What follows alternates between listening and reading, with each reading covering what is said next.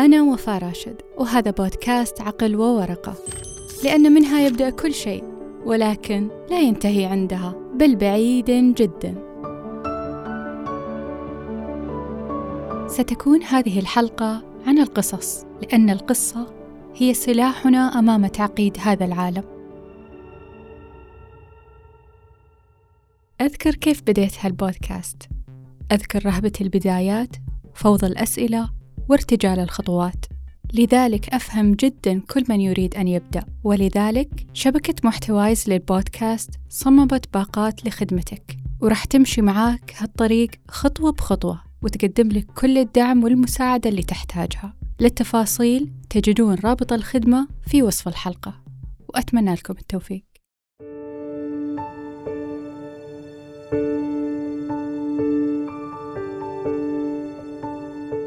في تلك الغرفة الهادئة كنا نجتمع أنا وجدتي على ضوء أباجورة صغيرة تجمعنا الأحاديث الطويلة التي في أغلبها كانت عبارة عن قصص. تنسج جدتي القصة تلو الأخرى ببراعة عالية تجعلني أنصت بتمعن وكأنني أمام مشهد مهيب أجمع قطعه بحذر. كانت قصص عن كل الحياة. نضحك منها حينا ونتأملها أحيانا أخرى. لا أدري أكانت قصصا حقيقية لأناس حقيقيين أم كانت ضربا من الخيال ولم أكن أعلم بأنها أساطير قصها البشر في محاولة منهم لمخاطبة هذا العالم وأن منها عرف الإنسان وعرف الكون وبأني استمعت للكثير منها على لسان جدتي ولست وحدي. زور ابن الزرزور اللي عمره ما حلف ولا كذب زور.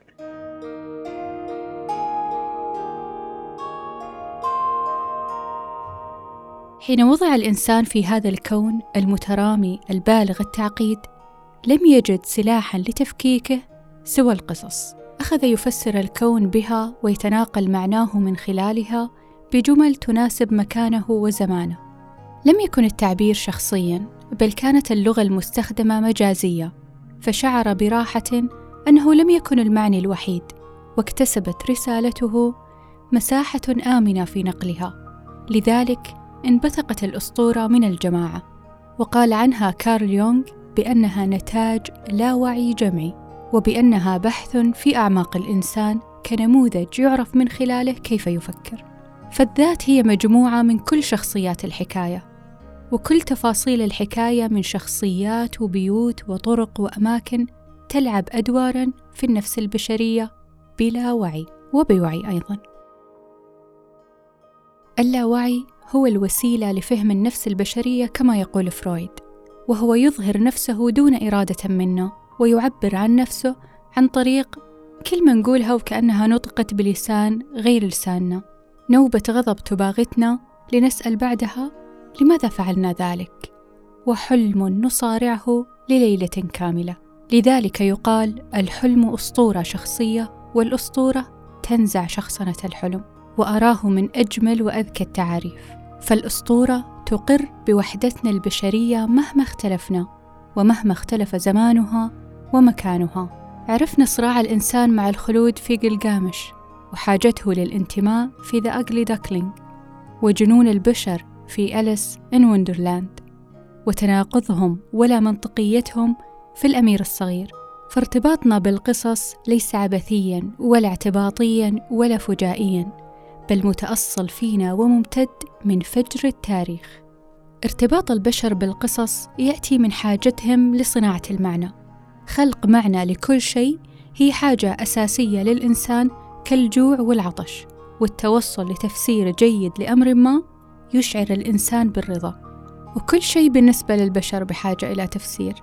سيارة مركونة بمنتصف الطريق بيت كسر زجاج نافذته طفل يسير بلا والديه تأخرهم بالرد عليك وكل ما تمر به يحمل قصة لا تستطيع أن تكبح جماح عقلك لئلا ينسجها ويتخيل تفاصيلها التي لا تعرفها أصلا. نحن نقضي نصف ساعات يقظتنا نرسم الخيالات ونرى أحلام اليقظة أي ما يقارب ثلث حياتنا على الأرض. وإن زدنا عليه وقت نومنا ونسجنا للأحلام غير الوقت اللي نقضيه نسمع قصة أو نشاهدها أو نقرأها. فما الوقت الذي نقضيه بلا قصص؟ بالقصص جبنا العالم وصدرت لنا الكثير من الثقافات وتأثرنا فيها. شعرنا بقربنا من بلدان معينة دون أخرى وكأننا شاركناهم القصة. بل أن القصة وصلت لأبعد من ذلك ولأبسط تفاصيل يومنا وأثرت على خياراتنا في لبسنا أكلنا وأسلوب حياتنا. لأننا نبي نروي قصة معينة عن أنفسنا. أو نكون ضمن قصة معينة حين يتم تصنيفنا وإن أردت زراعة فكرة معينة في عقول البشر فأرضك الخصبة هي القصص صغها على شكل قصة وتصبح لديك القوة أن تؤثر على السلوك واتخاذ القرار أو كما يقال من يروي القصص يحكم العالم The one who tells the story rules the world. Stories have the potential to be incredibly powerful. ويقال أنه لو فوت هتلر مشاهدة أوبرا رينزي لربما تفادى العالم الحرب العالمية الثانية والهولوكوست. هي مبالغة طبعا ولكن هذا لا يلغي مدى تأثر هتلر وتبنيه لأدب فاغنر في أفعاله.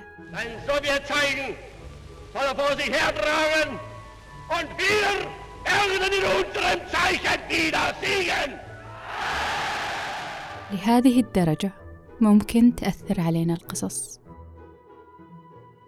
ولكن نحن نتحدث عن قصتك أنت بين كل تلك القصص تلك التي تكررت أمامك وكأن الكون يريد أن يخبرك بشيء تلك التي أضاءت عتمة لياليك وتلك التي خرجت منها للحياة مختلف. والأخرى التي دفنت داخلك وهي في أمس الحاجة لراو. نتحدث عن قصتك مع كل القصص. ولو اعتقدت بأنها بعيدة عن كل ما ذكر للآن فهي ليست كذلك. نتحدث عن حياتك العادية الغير أسطورية عن عملك العادي وأصدقائك العاديين عن روتينك البسيط من كوب قهوتك الصغير إلى ضجرك أمام الهاتف بكل ما يحمل من قصص. وحين تظن بأن فرط عاديتك هذه قد أفلتتك من فخ القصص ولكنها لم تفعل. عن سذاجتنا حين نعتقد بأنه يمكننا الإفلات من قصة تجاهل قصة عدم الوقوع بفخ قصة لمجرد أنها لم تغلف بكتاب أو تعرض في شاشات. وعن اعتقادنا بأن اختيارنا لقصة ما يكسبها سمة الحقيقة.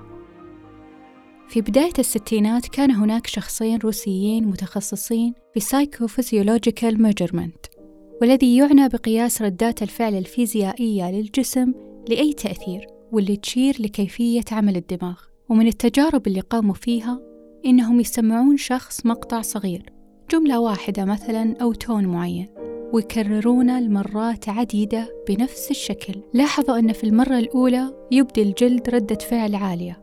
تبدأ تخف مع التكرار إلى أن تنعدم وتعود ردة الفعل العالية هذه عند أي تغيير بسيط يطرأ على الصوت حتى لو كان في وقت الصمت بين الكلمات. ومن هذه التجربة توصلوا أن الإنسان يكون صورة معينة عن العالم ويبدي ردات فعله إن حدث اختلاف بين هذه الصورة والواقع. وأعتقد أنه بإمكاننا نطبق هالتجربة على جوانب عديدة في الحياة. فالبشر يتناقلون القصص ليس بدافع الترفيه فقط وإنما يعتمدون عليها في تفسير العالم. ليش؟ لأن عملية استيعاب هذا الكم من المعلومات والحقائق اللي يعرضها العالم على العقل تكون أسهل إن كانت على شكل قصة. Because there's no difference between understanding stories and figuring out how to get along in the world. لذلك قد تكون الحقيقة بالنسبة للبشر على هيئة قصة. وهنا أحيانا تكمن لعنة القصص، لأن تكرار القصص يشعرك بطبيعيتها واعتياديتها رغم أنها ليست كذلك. تلميعها والإفلات من ضرورة تسمية الأشياء بمسمياتها لا يجعل منها حقيقة لمجرد أنها غلفت بقصة أحكمت حبكتها. فقد يفلت النبل من قصة جملت مسمياتها ويضيع الأسى بين شقوق مشهد تم تناقله بفخر. وقد تكون مجرد كذبة ولكن حبكتها وتكرارها أكسبها سمة الحقيقة.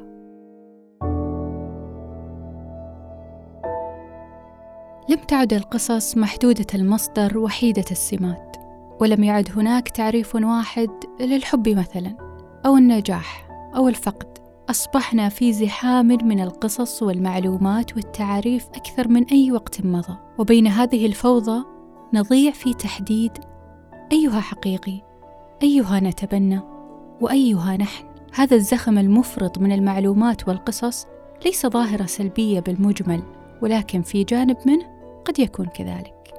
لأننا أحيانا بالقصص نطمئن وبفوضاها نضيع لأن القصص تقدم لك تفسيرات وهذا التوضيح يشعرك باستتباب النظام في العالم الذي تعيشه.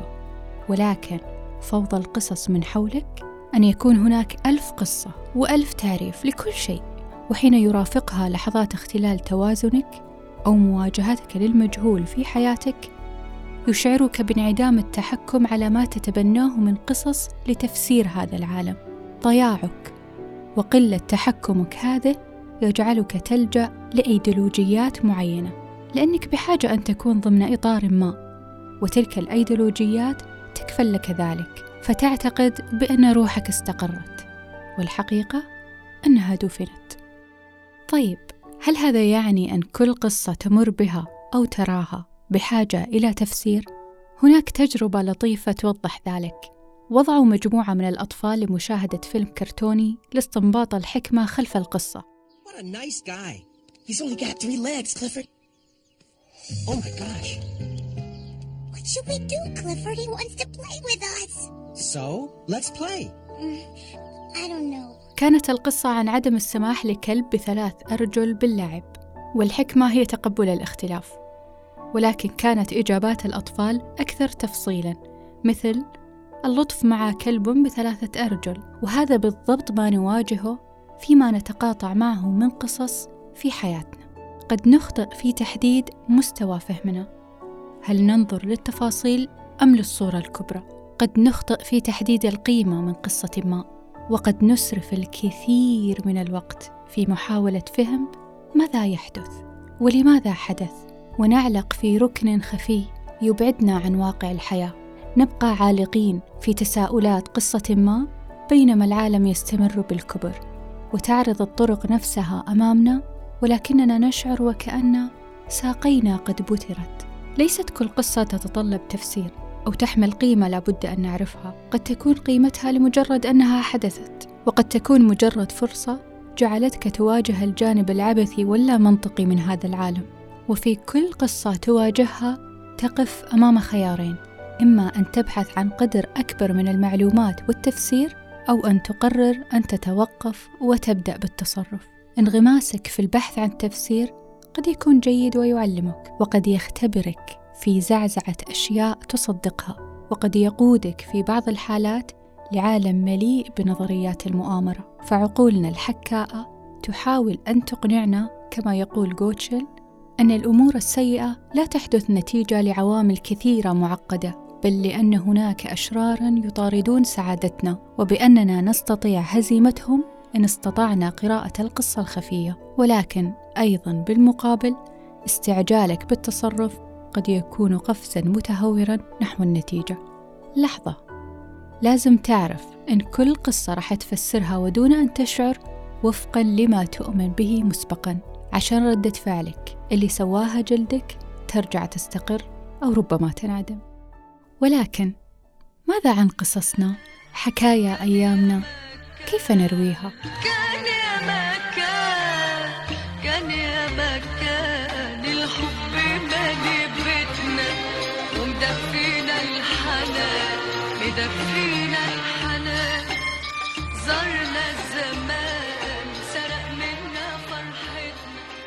قد تختبرك الحياة بقصة لا يستطيع جسدك الصغير تجاهلها أو فهم ملامحها ولم تتجاوز الرابعة من عمرك. وقد تباغتك الحياة بقصة تنسف تلك الصورة التي ظللت ترسمها عنها على مدى عشرون عاما. تلك القصص هي التي تلتقطها ذاكرتنا حين ننوي سرد قصتنا. حتى ولو لم نقلها بصوت مرتفع. تلك القصص التي نتظاهر بالحياة على حدودها وقد عنونا سردنا باسمها. كلنا لدينا تلك القصة التي نحن بحاجة لروايتها. قصة دفنتها أدمغتنا. هي مدفونة داخلنا نعم ولكننا نشعر بحملها فوق أكتافنا. ونظل نعيد سردها مرارا وتكرارا بصوت لا يسمعه سوانا. نعتمد في سردها على ذاكرتنا. والتي نعتقد بأنها شريط فيديو يتم تشغيله وينقل الحدث كما هو. وننسى بأنها عبثية وانتقائية ومليئة بفوضى مشاعرنا وبأنها تستحضر كل ما يتوافق مع ما نؤمن به مسبقا أو ما نريد الشعور به. وننسى بأن أدمغتنا تجيد تخبئة آلامنا ودفنها مانعتنا من الوصول إليها كي تحمينا. ما يجعل سردنا يحمل صورة واحدة مهما كررناه لأننا كما يقال نتذكر ما عشناه لا لما عشناه فعلا. ونخشى النبش عن صور أخرى وسيناريو مختلف لأنه ينقلنا لمنطقة مجهولة لا نعلم ما سنواجهه فيها. ماذا سنكتشف عما حولنا؟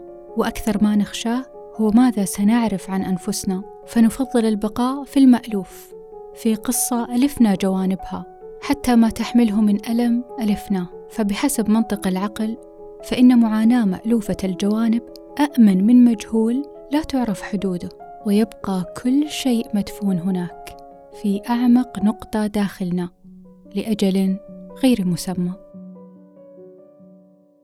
ما راح نقول غير سردك تتغير حياتك رغم أنها جملة صحيحة ولكن عشان نكون حقيقيين وصادقين مع أنفسنا صعب جدا نقنع عقلنا ينتمي لصورة لا يراها أو نجعله يصدق جانب آخر لم يظهر بوضوح أمامه. ولكن هناك ما يسمى بالاستشفاء بالقصص.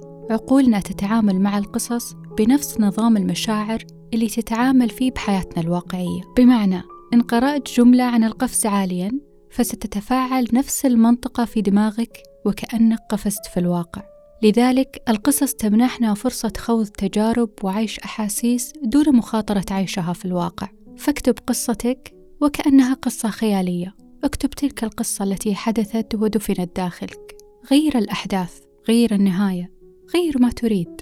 ليس بالضرورة أن يقرأها أحد وليس بالضرورة أن تصدقها ولكنها تمنح عقلك مساحة آمنة للوصول لنقطه العميقة وإعادة الاتصال بها. حتى لو أتت في إطار أحداث مختلفة أو مكان وزمان مختلف وربما تمنحك القدرة على رؤية جوانب لم تكن تراها.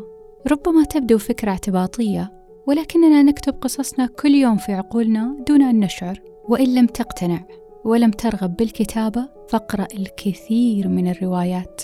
الروايات الجيدة والتي غالبا وللأسف تكون مترجمة للعربية وليست صادرة عنها. وفي الختام خطواتي الأولى في الحياة كانت تحمل انعكاس قصص جدتي وما زالت. ثم أخذت القصص الأخرى حولي شيئا فشيئا تؤثر على موضع قدمي ولست وحدي. كم مرة رأينا أنفسنا بين سطور كتاب ما؟ كم مرة شرحت مشاعرنا بدقة في مشهد على شاشة بلغة ليست لغتنا حتى. كم مرة تسللت قصة إليك وجعلتك تضحك أو تبكي أو حولتك لعاشق غاضب. كم مرة أثرت القصة في خيار أو سارعت باتخاذ قرار. كم مرة بنت وكم مرة هدمت. وكم مرة اكتشفت بأنها كائن نزق لعوب. كم مرة ذلك العطب داخلك أصلحته قصة. إحنا بسيطين لهذه الدرجة للدرجة التي تؤثر بنا قصة تحركنا قصة وتربطنا قصة وطريقتنا الأقرب للتواصل هي قصة.